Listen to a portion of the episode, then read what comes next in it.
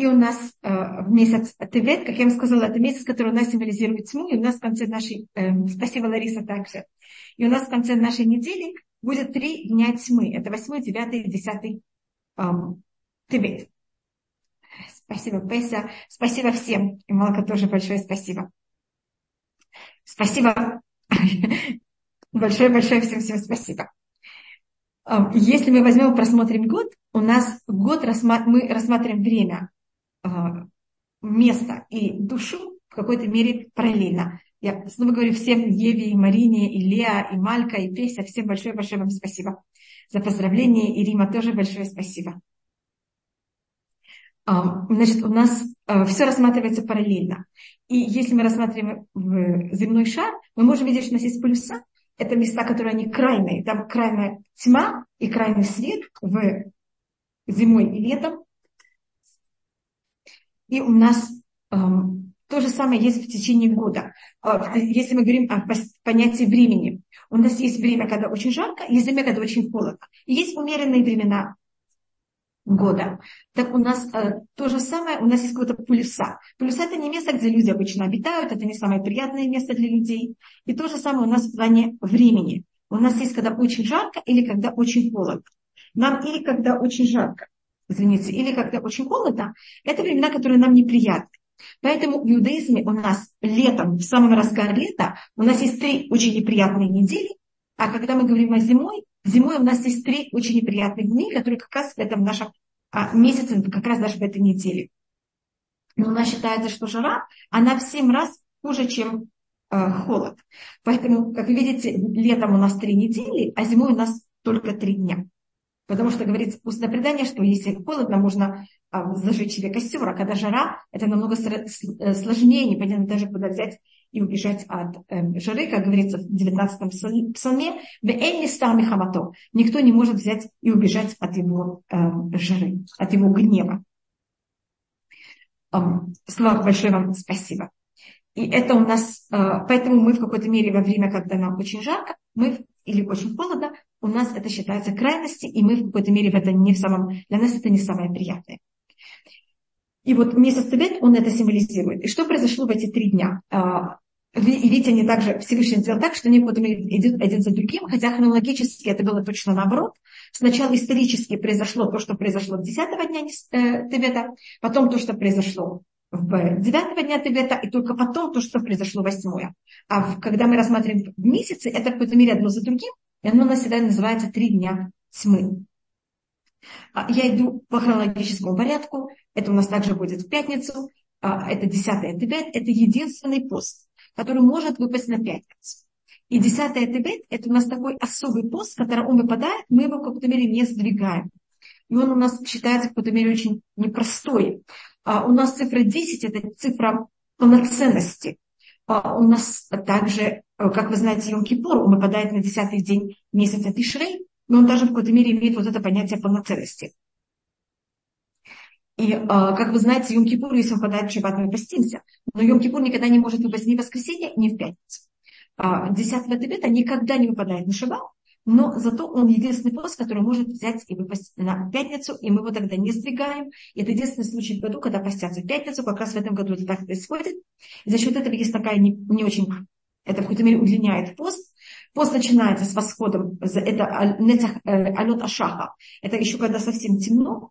Это с, когда восходит в какой-то мере э, э, это не когда солнце восходит, а когда у нас есть еще последняя звезда, до точки, когда выходят звезды. Но проблема, что когда выходят звезды, мы должны делать скидуш.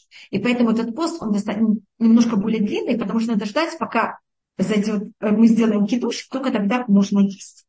Если, конечно, кто-то болен, у кого-то есть проблема с глазами, мы очень особо относимся к проблемам с глазами, надо быть очень осторожны в такой ситуации, и надо проверить, имеет ли этот человек право поститься. В любых других случаях человек должен проверить, сможет ли он поститься. Если человек абсолютно здоров, если человек здоров, то он может поститься.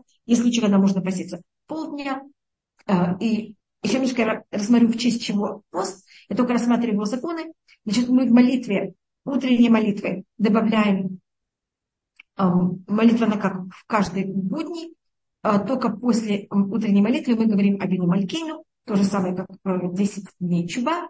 И в Минха у нас есть вставка в честь того, что это пост, она, эта вставка это Шмакулейну. Мы там говорим Шем Анейну, ответь нам Всевышний, ответь день нашего поста. Если у кого-то нет проблемы поститься хотя бы до полудня, тогда а, можно молиться Минху с этой вставкой и потом а, поесть. А если кто-то, даже есть понятие, есть случаи, когда человеку вообще нельзя поститься, есть когда он может поститься полдня, а есть правильно это поститься до э, кидуш. Афину Малькину в Минха есть кто не говорит, потому что это перед Шаббат. Это у нас особенности этого поста. И утром мы также говорим слихот. Мы говорим стихотворения, которые были, поэзия, которая была написана в 10, 11, 12 веке в память того, что произошло в этот день. И то, что мы, когда мы говорим уже то, что произошло 10 Тевета, мы уже упоминаем, что произошло и 8, и 9. Уже это считается как вот мере объединения всего, хотя по времени это объединение всего, хотя исторически это было точно наоборот. И то, что произошло 10 Тевета, это в этот день э, Навуходнецар взял и наложил на Иерусалим, на Иерусалим осаду. В этот день, может быть, никто не погиб. Но с этого дня мы начали катиться вниз, и мы никогда больше в истории не восстановили этот уровень, который был до этого. И поэтому это у нас считается такой, такая ужасная яма, если можно сказать. И главный раввина также, он объявил в свое время, что этот день будет также день памяти убитых катастроф. А, это называется Йома Кадиши Клялей. Просто я говорю о том, что этот день мы также берем в нем и вспоминаем в какой-то мере все наши неприятности. 9 Тевета умерли Эзра и Нахемья. Это были те люди, которые взяли и, конечно, привели к тому, что второй храм был построен. А в восьмом дне произошла такая для нас, для еврейских, значит, особенно для евреев Израиля, а такая неприятная вещь, которую мы сейчас его рассмотрим, и это связано с нашим всем месяцем. Только я хочу посмотреть, что мне написали, что я еще не прочитала. Да, Ева, большое спасибо. Можно ставить хупу в Тибет или лучше перенести на месяц шват. Наталья, мы ставим хупу в любой месяц. У нас не меняют за счет этого, этой вещи а, хупу, только я думаю, что 10 Тибета не ставят хупу. А так, пожалуйста, и что Всевышний помог, что у нас все было самое великолепное в этот месяц. А, что пост выпадает на пятницу, кроме продолжения времени, есть какая-то особенность? Нет никакой особенности, но это только подчеркивает особость 10 Тевета. Потому что все другие посты никогда не выпадают на пятницу, или если они выпадают, скажем, как это не тестер, мы это меняем. Это не, не может это скажем. Да, Софа, какие, какими самыми сердечными поздравления? О, большое-большое спасибо. А, лучшее пожелание. Спасибо, вопрос. Рабинцион после чтения Тевель сказал, что завтра пост. Теперь с ним согласилась. Что это значит? Не, не, завтра. Я не знаю, что завтра пост. Извините, Бенцион, я думал, имел в виду в пятницу. Нет, нет, я запутала немного, что завтра пятница, и Раб Бенцион дает пятничный урок в 11 утра.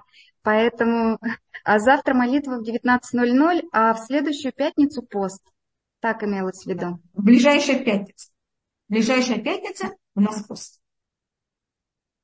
Завтра понедельник, это день, как все другие дни, все другие пять, понедельники, в конце нашей недели, это в пятницу, у нас. Скажут, женщинам можно ли попить просто воду, простую воду до кидуша? Теперь спросите лучше моего брата. Но глобально желательно послушать кидуш. Но это уже относится к моему брату вопрос. И а, теперь я вижу, что Бела подняла руку.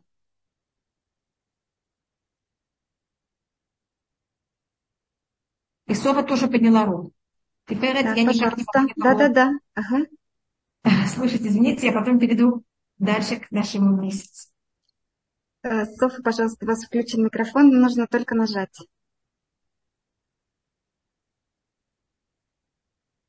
Вопрос, а в пост Илим читают? Я не слышу вас. В пост Таилим читают?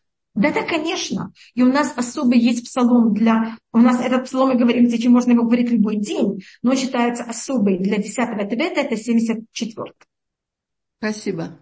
Не, не, пожалуйста. У нас у каждого такого э, непростого дня есть особый тылим, который читают в этот день. И там о том говорим, как а как будто это считается, что у нас этот месяц, если у нас каждый месяц имеет численность, как это было в начале, и также имя. Он называется Тевет, а его численность, она десятый, он начиная с месяца Нисан, Нисан, Я, Сиван, Тамуз, Авелю, Тишрей, Хашван, Кислев, Тевет. Тевет он десятый месяц, и э, десятый Тевет это как будто десятый десятого, это какая-то абсолютная полноценность, только, как вы видите, в настоящий момент она не самая правильная, без радости, что Всевышний нам помог, чтобы она была э, полностью исправлена. У нас, девочки, есть эм, четыре раза десятый день месяца. В каждый, в каждый сезон. У нас есть а, десятый день месяца Нисан, это весной. Это у нас день, когда а, мы взяли каждый своего барашка и ягненка для того, чтобы принести его в жертву Песах и держали у себя дома в в Египте четыре дня до того, как мы взяли и принесли его как жертву. Это называется, это был в тот год, когда мы выходили из Египта, это был шаббат. Это называется шаббат Агадоль. Это вот наша самая величайшая заслуга в Египте. Мы, у нас не было никаких испытаний в Египте. Это было единственное, что Всевышний нас попросил. И мы это испытание выдержали, потому что это был э, идол Египта. Это же а, в месяц Овен взять барашка. Это считалось в Египте просто неописуемая еретика. Также 10 Нисана умерла Мирьям, и 10 Нисана, а, когда мы вошли в Израиль после выхода из Египта, мы как раз вошли в Израиль 10 Нисана. Поэтому у нас это такой особый день. Нисан это первый день месяца. А потом у нас в Тамузе, это мы еще не исправили. Летом у нас не исправлено, поэтому я о лете не говорю. А, весной, осенью, извините, у нас 10, 10 7 седьмого месяца, это Йом-Кипур, это день, когда нам Всевышний простил грех Золотого Тельца, и зимой, как вы видите, у нас тоже не исправлено, но у нас есть дата, это 10 Тебет, 10 10 и без Раташем в будущем это будет день радости. Да. Большое-большое вам спасибо, Ора. Всем-всем жителям Бостона большое-большое спасибо. А, всем. А, извините, пожалуйста, не, не дослышала. В этот пост читает Авину Малькейну да Хая. Мы читаем Авину Малькейну утром. А в Минха это Э, не все читают в Минха, не все читают, а утром все читают. А в Минха обычно мы читаем в любой пост Авину Малькейну, только в этот раз, потому что это пятница, это перед Шаббатом, и уже в Минха это уже считается в какой-то мере э, святый Шаббат. Э, большое спасибо, Дух.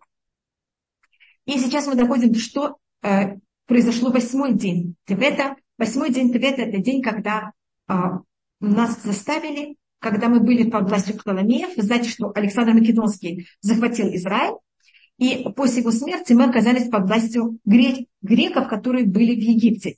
После смерти э, Александра Македонского греческая империя поделилась на четыре части, и мы оказались под одной из этих частей. И Птоломей, который был властитель Египта, а, Израиль был также часть его власти. И Птоломей, у него была великолепная библиотека, и он любую вещь, которая была в любом месте мира, он требовал, чтобы был перевод этой книги, этой, этой работы, также у него. И тогда он взял 72 мудреца и их обязал, э, каждого закрыл в другом месте, и обязал их взять и перевести э, Танах на греческий. И произошло такое чудо, что все перевели дословно точно так же, хотя они в многих местах изменили. Скажем, символика первого изменения это что вместо того, чтобы написать Брешит Барай Ким, в начале сотворил Всевышний, они взяли и написали Всевышний в начале сотворил. Потому что они боялись, что если они напишут в начале сотворил Всевышний, а кто-то, так как это же были геленисты, они были идолопоклонники, они решат, что в начало сотворила Всевышний. Поэтому я просто привожу как пример, какие у них были изменения. Если трудно, Рива спрашивает, э, повторить номер Телим для поста 10 э, Тевета. Мы в 10 Тевета говорим 74-й псалом. Мы имеем возможность не переводить Тору на их язык. Нет, мы не имели возможности не переводить Тору на их язык. У нас не было выбора. Нас оставили.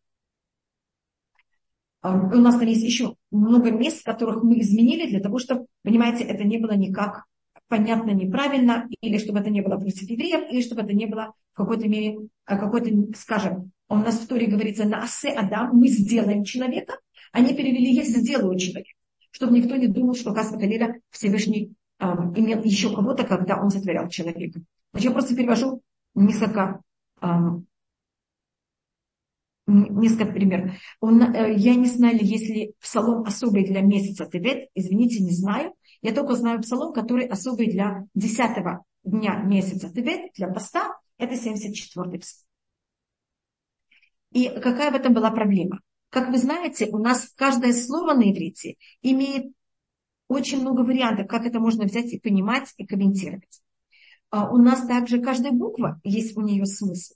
А форма буквы. У буквы есть также коронки. Каждая коронка имеет так много комментариев и объяснений. Когда мы берем это и переводим, это все просто в какой-то мере уничтожается. И остается только совершенно плоский перевод слова, без всех возможных других комментариев. И тогда у нас есть предание, что евреи Александрии, они ликовали. А, тогда уже было достаточно много евреев в Александрии. Я не говорю, сейчас весь мир узнает мудрость Торы. А евреи Иерусалима постились. И они сказали, у них была такая притча, что был какой-то неописуемый сильный лев в пустыне. И весь, все жители пустыни от него дрожат. Когда вы взяли, взяли, посадили в клетку, любой маленький мальчик может взять соломинку и его дразнить. Значит, Тура как будто она как такой лев, который в пустыне, который не ограничен ничем. Видите, у льва есть также грива, это кто-то напоминает над буквами, у них есть короночки. А потом, когда взяли, взяли это льва, посадили в клетку, значит, его взяли и ограничили. И сейчас каждый, кто хочет, может говорить, а мне кажется, так это написано в Торе, а я комментирую это так. И уже в какой-то мере есть не, не такой возможности взять это в какой-то мере убрать и опровергать. У них же есть перевод. Этот перевод, то есть Тагима, это тоже перевод 70 мудрецов, на иврите это называется Табува Шивим, хотя там было 72 мудреца. Это начало христианства. Потому что на базе этого перевода потом было также за счет этого потом э, христианский, потом западный мир принял христианство. И у нас теоретически в какой-то мере месяц Тебет, он у нас считается месяц христиан. У нас есть э, месяц христиан и месяц мусульман. Каждый месяц имеет свою особость. Есть два месяца, это месяц Тебет и месяц Адар, которые они, Тебет связан с христианством, Адар связан с мусульманством. И э, как вы замечаете также, э, все самые известные христианские праздники, они примерно в это время года. Что-то совершенно не случайно. И также в этом году, мы в этот месяц, извините, это место, когда было переведено, был переведен на, на греческий, который дал основу э, христианства. Да. Стелла, большое-большое вам спасибо. И это как у нас э, рассматривается. Также у каждого месяца у нас есть разные, э, у каждого месяца есть своя буква, у каждого месяца есть свой орган, у каждого месяца также есть свое проявление души. И мы сейчас это просмотрим про месяц Тибет. И у нас всегда начало месяца Тевет, это такое маленькое отступление, которое я хотела сказать, оно выпадает на Хану. И это совершенно не случайно. И как вы знаете, у нас начало месяца называется Рош Ходыш. Точный перевод слова Рош Ходыш, это значит голова месяца. У христианства есть как будто его голова. Это, опять западная культура, это также, опять западная философия, что это греческая философия. А мы как раз с греками взяли и э, воевали. И мы их победили. Мы победили их в Хану. И начало месяца Тибет, что это символика христианства, его как будто голова, это то, что называется начало месяца, выпадает на Хану, когда как раз мы взяли и победили грек, греческую культуру, которая у нас символически рассматривается как глава христианства, потому что это же их культура. А, христианство построено на греческую Э, на западную культуру. И это то, что нам, так как мы взяли и перебили, если можно сказать, и победили греков, это то, что э, этим мы как будто победили также голову и начало христианства, это нам дает возможность выжить это очень непростое и длинное изгнание, почти двух тысяч лет, в котором мы находимся под э, игом западной культуры и западного мира. Поэтому это совершенно не случайно, что у нас всегда начало месяца Тебет выпадает в Хануку. Это то, что нам дает вот эту силу. А месяц Адам – это у нас месяц мусульманства. И как вы видите, э, у нас мы были, у нас было четыре царства, которые мы были под их властью, в которых в какой-то мере мы продолжаем быть под их властью. Это Вавилон, Персия, Греция и Рим. Как вы видите, Вавилон и Персия, они в какой-то мере перешли в мусульманство, а Греция и Рим, они у нас символика западной культуры. Так у нас Ханука – это наше состязание с Грецией, которая потом перешла к культуре Рима, которая, так как у Рима нет своей культуры, они переняли греческую культуру, а Рим потом принял христианство. И Западный Рим и Восточный Рим. А Вавилон и Персия, они э, стали в часть мусульманства, когда персы взяли на себя, как будто, если можно так сказать, гегемонию над мусульманством. Именно перед приходом Ашеха мы это можем очень явно видеть. Сейчас, как вы знаете, Персия – это Иран, который сейчас очень доминантный. И Пурим, который выпадает на месяц Ада – это как раз праздник, когда мы под властью персов а, э, в какой-то мере имели наше спасение. А, Рифуа шлема Борис бен Таиси. Рифуа шлема Хайм Хай Рина Рахель бат Роза.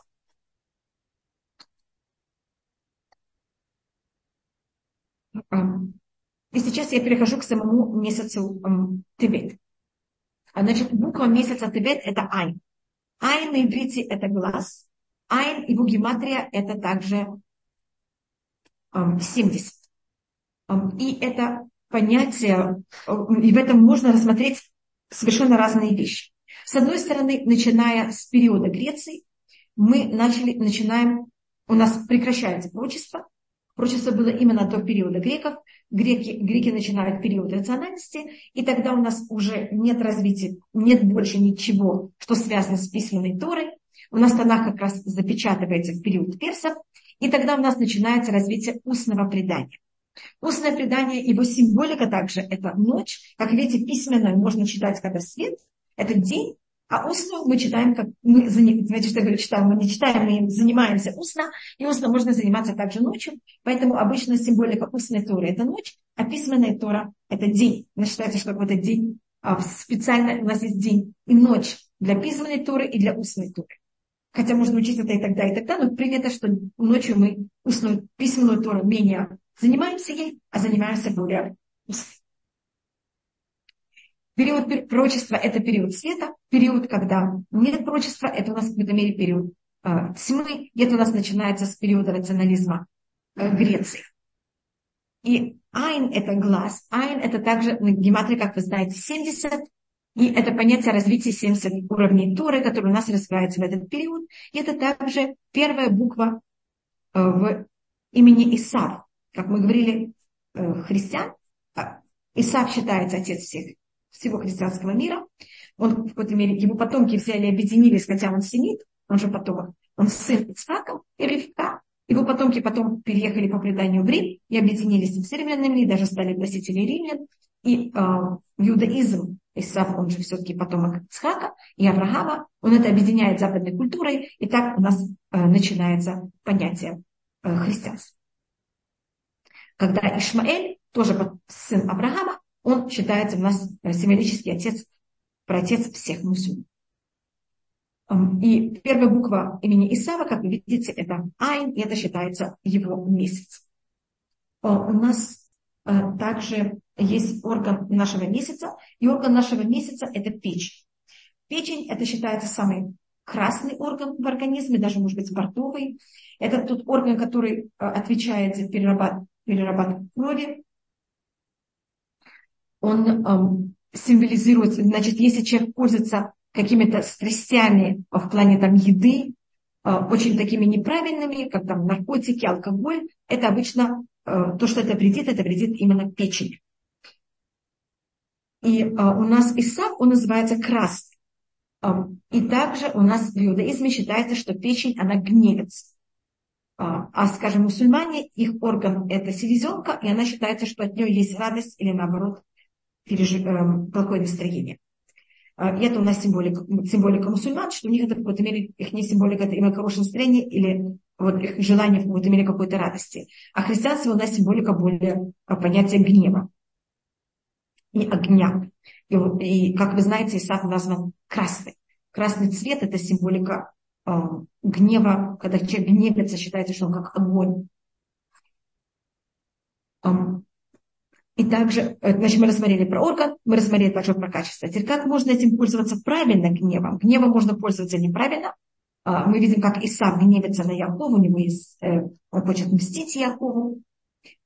А есть также возможность правильно пользоваться Э, этой, этим качеством. И правильно пользоваться этим качеством – это когда мы э, пользуемся гневом в позитивной форме сами собой. Это когда мы хотим, скажем, вести себя неправильно, и мы себе делаем на зло. Мы, скажем, хотим сделать нехороший поступок, а мы себе на зло будем делать именно хороший. Мы, мы там, скажем, в гневе, а мы будем сдерживать себе на зло. Значит, мы пользуемся вот этим качеством на зло и гневом для того, чтобы вести себя правильно. Э, как говорится в четвертом псалме, «Регзу вальтахитал» – «Гневитесь и не грешите».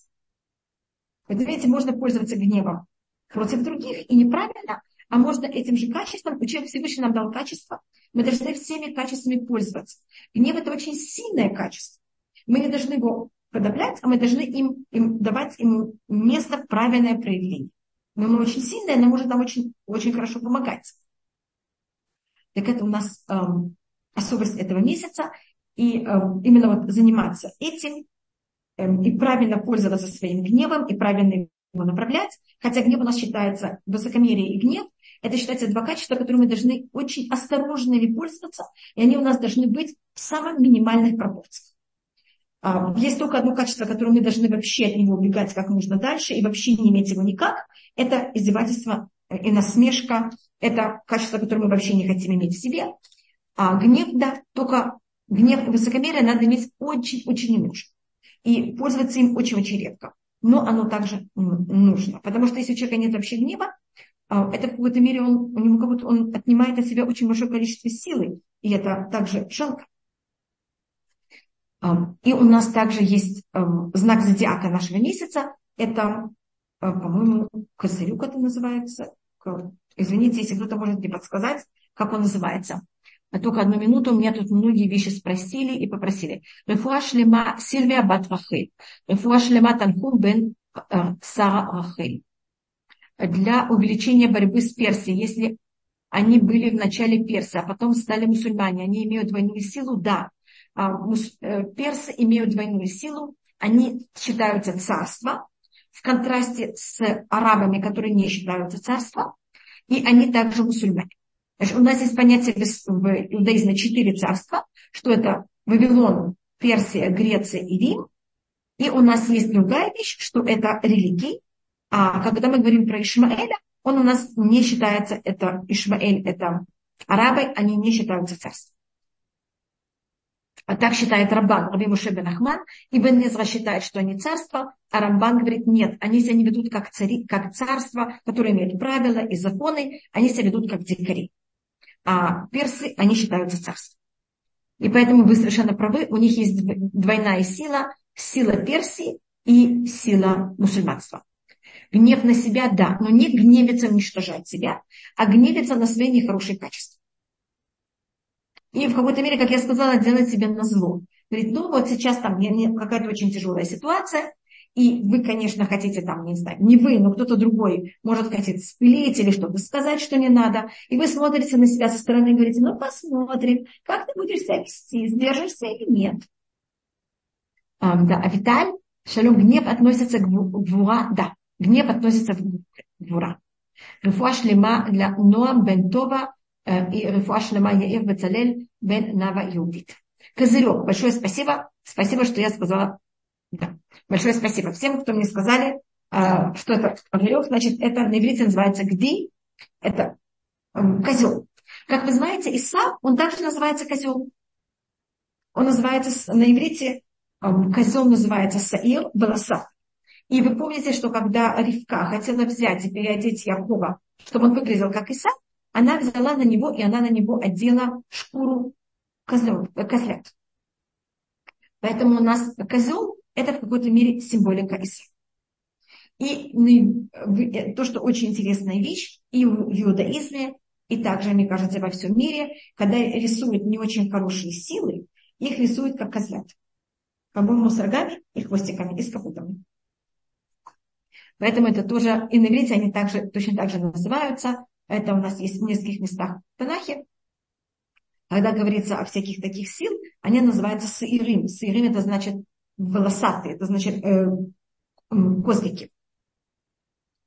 И козел это, конечно, кошерное животное, но оно считается в какой-то мере на грани. Значит, мы можем им пользоваться сто процентов. Это вот, это то же самое, что символизирует западную культуру. А, это то же самое, что символизирует волос. Волосы, как вы видите, это просто на иврите саир, это козел и волос. Это то же самое слово на иврите. А, и как вы помните, Исав родился в волосах.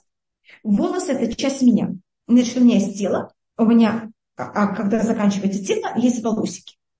А, значит, есть у нас, э, у нас есть э, наша кожа, это тоже завершение моего тела, и когда что-то происходит с моей кожей, мне больно, и это неприятно.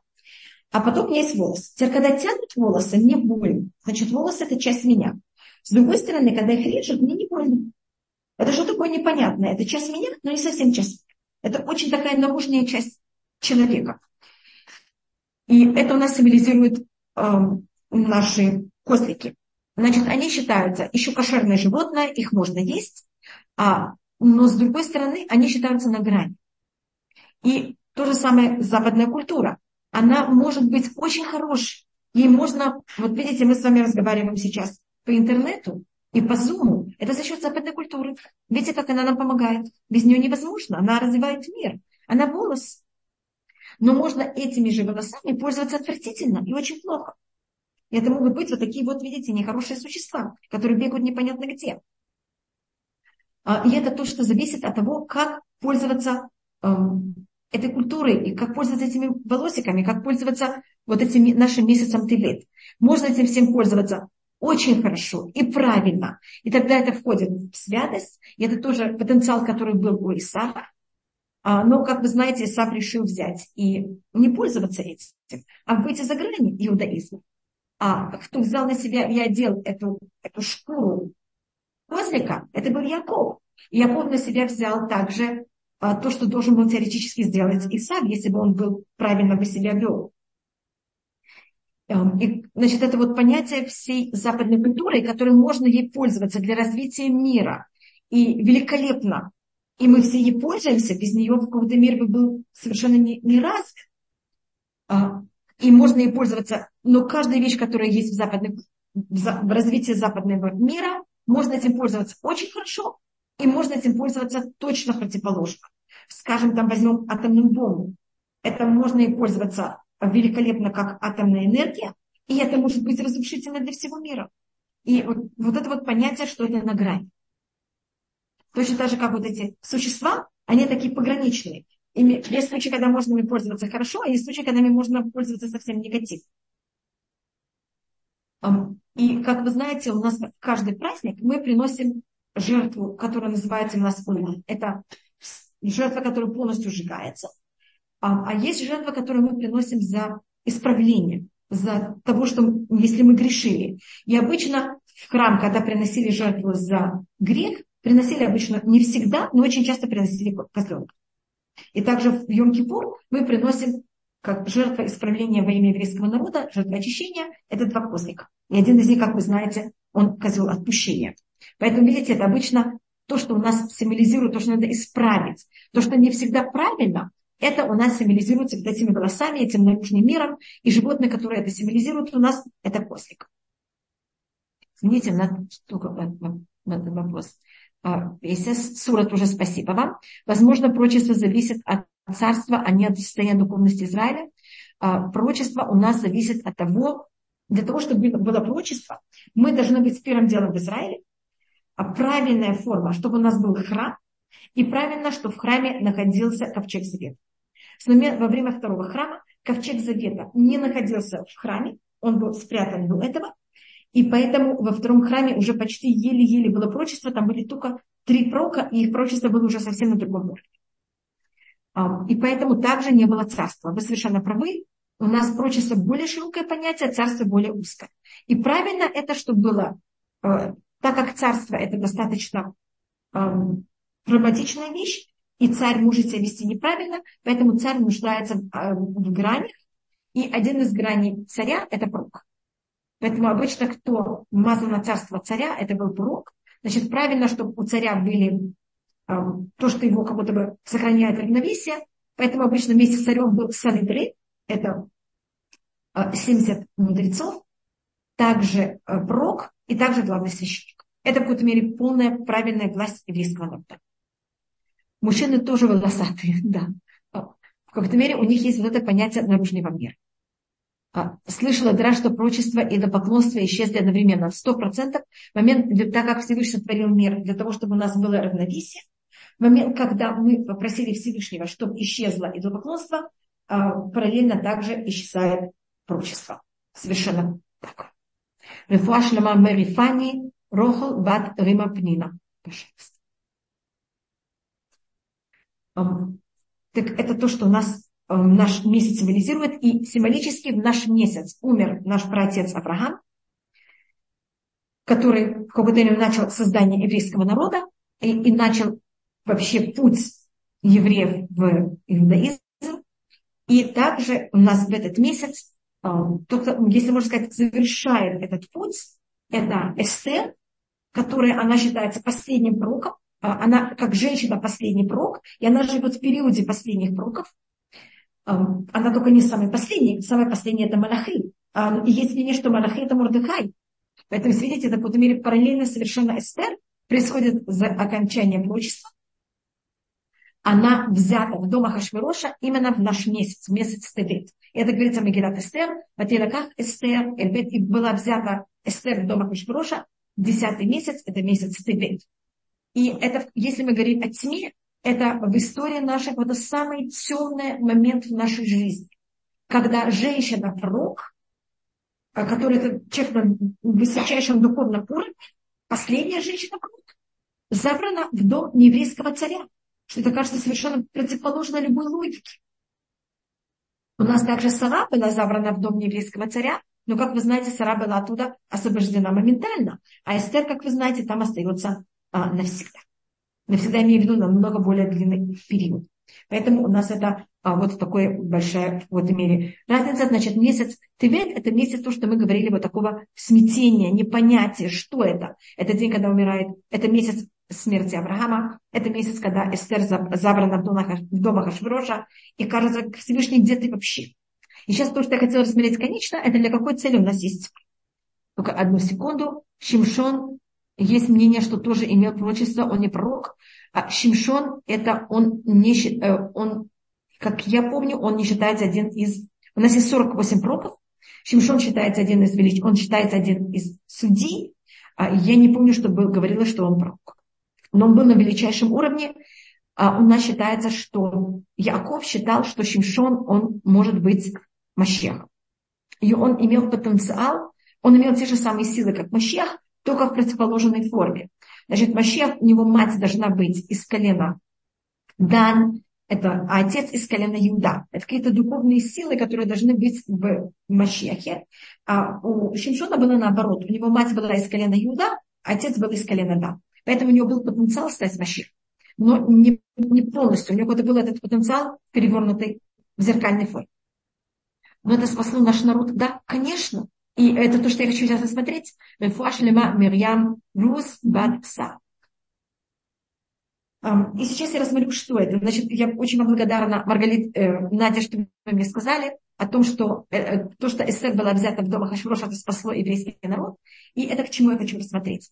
Значит, когда э, у нас в Хануку как раз мы зажигаем свечи, и как у нас свеча, если мы говорим о тьме, так понятно, что в период тьмы, тьмы то, что надо, это надо зажигать свет, надо зажигать свечи. И что у нас, какая символика свечи? В иудаизме свеча – это символика душа человека. Поэтому, когда человек уходит из этого мира, мы в честь него зажигаем свечу. Где мы встречаем вот это понятие, что душа человека – это свеча, это у нас говорится в книге Мишлей «Нер Хашем Нишмат Адам». Свеча Всевышнего – душа человека. А мицвод у нас законы Торы тоже у нас называются свеч, э, свеча. У нас считается нер, нер мицва тура о, говорится в Мишлей. Э, мицва называется свеча, а тура называется свет. И есть просто такое выражение, что Всевышний говорит человеку, моя свеча в твоих руках, исполнение закона в наших руках, а твоя свеча в моих руках, а наша душа в руках Всевышнего. Сохраняй мою свечу, я буду сохранять твою свечу. А, и то, что у нас, меня спросили, на чем работать в Тибет, что исправ, исправлять, так у нас есть первым делом правильно пользоваться гневом. Это считается первая базисная вещь месяца Тибет. И следующая вещь, которая у нас есть в месяц Тибет, это Всевышний, значит, если моя душа, это свеча.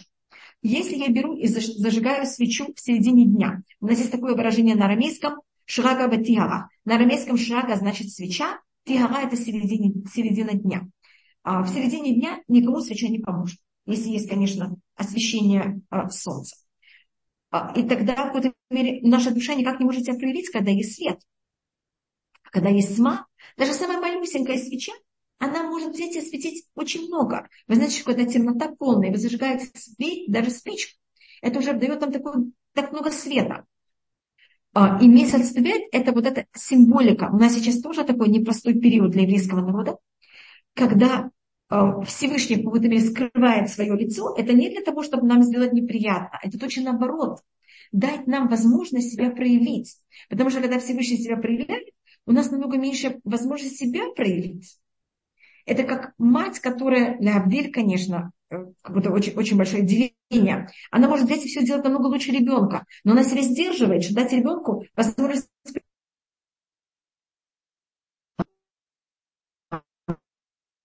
и тяжелейшие периоды нашей истории, которые мы говорим, Всевышний, для чего ты это сделал? Что это такое? Какой это ужас? Всевышний говорит, это же я делаю для вас.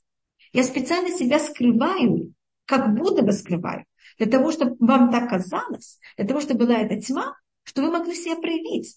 Потому что когда все хорошо, а, нам очень сложно себя проявить. И мы люди, и мы все очень эм, ленивые, и мы, и мы даже, а Всевышний нас создал дал нам неописуемый потенциал. И хочет, чтобы мы этот потенциал проявили, а мы не хотим. И когда не хотим, потому что мы, мы не, ленимся немножко. И лень это тоже качество, которое он дал Всевышний. И как противовес лени, Всевышний нам создает вот эти не очень простые периоды в нашей жизни, можно даже сказать, очень сложные периоды в нашей жизни. Только мы, конечно, их не хотим, мы не просим никаких испытаний. Но когда они происходят, мы должны понять, что они нам даны именно как подарок от Всевышнего, что мы могли себя в это время взять себя и проявить. И это особость нашего месяца. В любой вещи, что бы ни происходило, понимать, что это рука Всевышнего, ничего не случайно.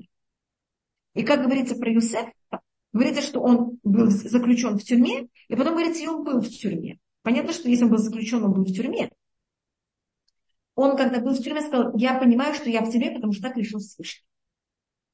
У него не было никакого сопротивления, а, гнева, почему так происходит. Что-то нечестно. Иосиф не тратил на это никаких эмоций. Он есть, я просто привожу Иосифа, потому что мы это читаем в эти недели, мы читаем все, что происходит с Иосифом, который переживает ужасные э, вещи в своей жизни. И он все, что переживает, он, ему это очень больно, ему это очень тяжело. Видите, когда братья приходят, он все время плачет. Для него это эмоционально неописуемо сложно. Но он не тратит никакую энергию сопротивления против того, что сделал Всевышний. Он это понимает, и он, и он был в тюрьме. Он не, никак не пробовал улететь из этого состояния. Он понял, что Всевышний его туда посадил, и надо это пережить, и надо это пережить самый достойный. Так вот, наш месяц – это пользоваться правильно гневом, и когда у нас вот случаи, моменты в нашей жизни, вот это понятие тьмы, мы должны понимать, что это нам Всевышний дает такой подарок, что мы могли себя взять и проявить. Противоположность гневу – это бетахон Всевышнего, да, точно. Понимать, что все идет по программе. Так говорил Хазуниш. Понимать, что ничего в мире не случайно. Поймите, что когда Эстер была взята в дом Ахашвароша, это казалось ну, полное, ну вообще, где ты Всевышний? А вы, мне сами написали, кто-то из вас, что это же спастой близкий народ. Значит, вы, вы, мы сейчас видим, насколько это было милостливо для еврейского народа. Но в тот момент это казалось Всевышний, где ты? Как Иосиф с месяцем Тибет, э, также Йосеф, я должна подумать, но первым делом это связь между Йосефом и Тевет, что всегда недельные главы, которые описывают его сложности, что с ним происходило, мы это читаем в месяц Тевет. Это вещь, которую э, я могу вам сказать. А так у нас есть очень много мнений о рождении, о всего остального, поэтому я не вхожу про Иосифа именно лично, что у него происходило в месяц света. Но э, то, что всегда читают недельные главы про Иосифа в месяц Тевет, это однозначно. И значит, мы также читаем в Торе именно в этот месяц, в начале этого месяца, вот то, что нам кажется совершенно нелогично, и как будто, если бы мы были Йосеф, это просто казалось там просто ужас. А что значит проявить себя правильно во время испытаний? Как понять, что, требует, что требуется делать? Первым делом понять, что это желание Всевышнего, не иметь протест. Мы ни в коем случае не должны оставаться в этой ситуации. Но я должна думать, как из нее выйти, а не тратить энергию о том, что я внутри сопротивляюсь. Я говорю, Всевышний, какой ужас, что ты творишь в мире, какой твой мир неправильный. Вот чтобы не было никакого вот этого протеста. Вот это первым делом то, что значит правильно перейти испытания. А понять, что есть испытания, и постараться, конечно, как выйти из этой ситуации как можно быстрее. И правильно, достойно, по, не переступая никакие запреты. Это то, что у нас требуется в каждом испытании. А, выйти из каждого испытания у каждого человека а, из, это другой уровень. И то, что требуется от одного, не требуется от другого. Поэтому что значит правильно э, вести себя в испытании? Очень относительная вещь. Но я могу сказать, что значит да. Это вот, чтобы не было этого внутреннего протеста. И выходить из испытания, не переступая никакие запреты. Насколько вести себя достойно, это уже есть уровень. Но переступать запреты всем запрещено. И эм, вот этот протест, он также всем не просто только запрещен, он также приводит, он просто не приводит ни к чему хорошему для человека. Так это то, что у нас значит э, взять и проявить себя правильно во время испытаний. Значит, мы первым делом думаем о том, как не то, что называется навредить, и как не делать ничего неправильно. Пожалуйста. Рабанит, в этом мире есть гейном, может холодно, Камчатке, жизнь пингвинов в холоде. Это как э, гейном. Я думаю, что пингвинам это не, не геном, геном это ад. Я думаю, что пингвинам там достаточно приятно, потому что они там сотворены, и для них это правильно. Значит, ну то, что вы говорите, а, есть у нас два понятия генома. У нас есть, а, как мы говорили как раз о временах года, у нас есть три дня а, тьмы и холода, это на этой неделе, и три недели жары. Поэтому геном у нас есть холодный геном, у нас есть, и у нас есть э, то, что называется снежный геном и огненный геном. Это мы говорим Вешетхайль, но тирали вита мишалек, а ее дом весь не боится э, снега. Это имеется в виду вот это понятие э, снежного генома. Это в какой-то мере понятие холода. Это когда люди берут и исполняют законы э, холодно, как будто без рвения, без желания, или они очень жестокие, они в плане холодного такого отношения. И тогда они наказаны холодом, а, это символическая такая вещь, а те, кто брали и злились, и делали вещи неправильные именно э, жаром и пылом, они наказаны э, геном в какой-то мере э, пылом и жаром. Но, конечно, это все духовные понятия, совершенно не физические. А летом какие дни а летом какие, извините, дни жары три недели? Это три недели от 17 Тамуза до 9 Ава. Рефуа шлема лешуви мальхут кама бат имуна. Еще раз большое-большое вам спасибо всем. Есть, есть еще какой-то вопрос, пожалуйста. Значит, это то, что мы рассмотрели о месяце Тевет. И этот месяц, вот это слово Тевет у нас описывается первый раз в вот это слово написано первый раз в книге Барышит, перед потопом. А почему Машех должен быть из колена Дана и Иуда? Понятно, что понятно по Торе. А как бы и Иешуа, Машех, вот мы по него, Соломон тоже в начале я не очень поняла, Диана. Рефашля Эрнст бен Бася.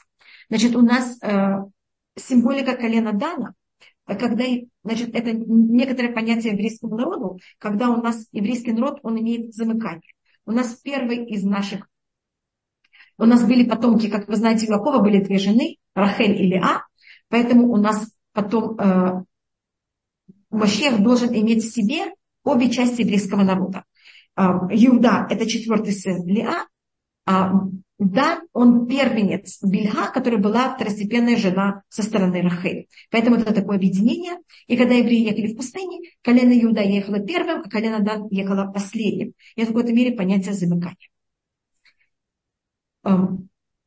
И, он, э, и это то, что Э, мы считаем, что без Раташем он к нам придет Машиах, и Машиаха еще не было, и мы ждем, когда он придет к нам без Раташем. И мне кажется, мы все время приближаемся к этому, только что Всевышний помог, чтобы это было как можно э, легче и менее больно. А можно ли приходить в медицинские обследования? Пожалуйста, конечно. Нет никаких ограничений в нашем месяце медицинских, медицинских каких-то обследований. Э, пожалуйста, у нас ничего такого особого нет. И этот месяц не считается ничем хуже ничего, кроме вот этих трех дней, что это восьмой, девятый и десятый месяц стоит. И без Раташем Всевышний может нам помочь. Извините, что Машех может еще прийти а, до, э, до этой пятницы. У нас есть даже целых а, пять дней, поэтому это явно может произойти, и поэтому, может быть, и не будет этого поста. Поэтому я даже вам не могу сказать, что был хороший пост, потому что, может быть, и не будет поста. Большое спасибо. Да, да, это судья, конечно. Большое спасибо. Мирьям подняла руку. Пожалуйста, если можете ей дать возможность ответить. Большое спасибо. Панитхава, единственное, что у нас совсем не осталось времени на вопрос. Извините, я не слышу. А у вас не осталось уже время, так я извиняюсь. Mm-hmm. Для, что должно быть первое, Машех или храм, а в этом есть целый спор. Пожалуйста. До свидания всем. Мирьям, я извиняюсь перед вами. Извините. До свидания. Так я должна... Спасибо большое. До свидания, Бацлаха всем. Тогда Мазаль еще раз. Все здесь вас Все, все было хорошо и большое спасибо всем. И большое спасибо за всех, кто мне говорит Масаль.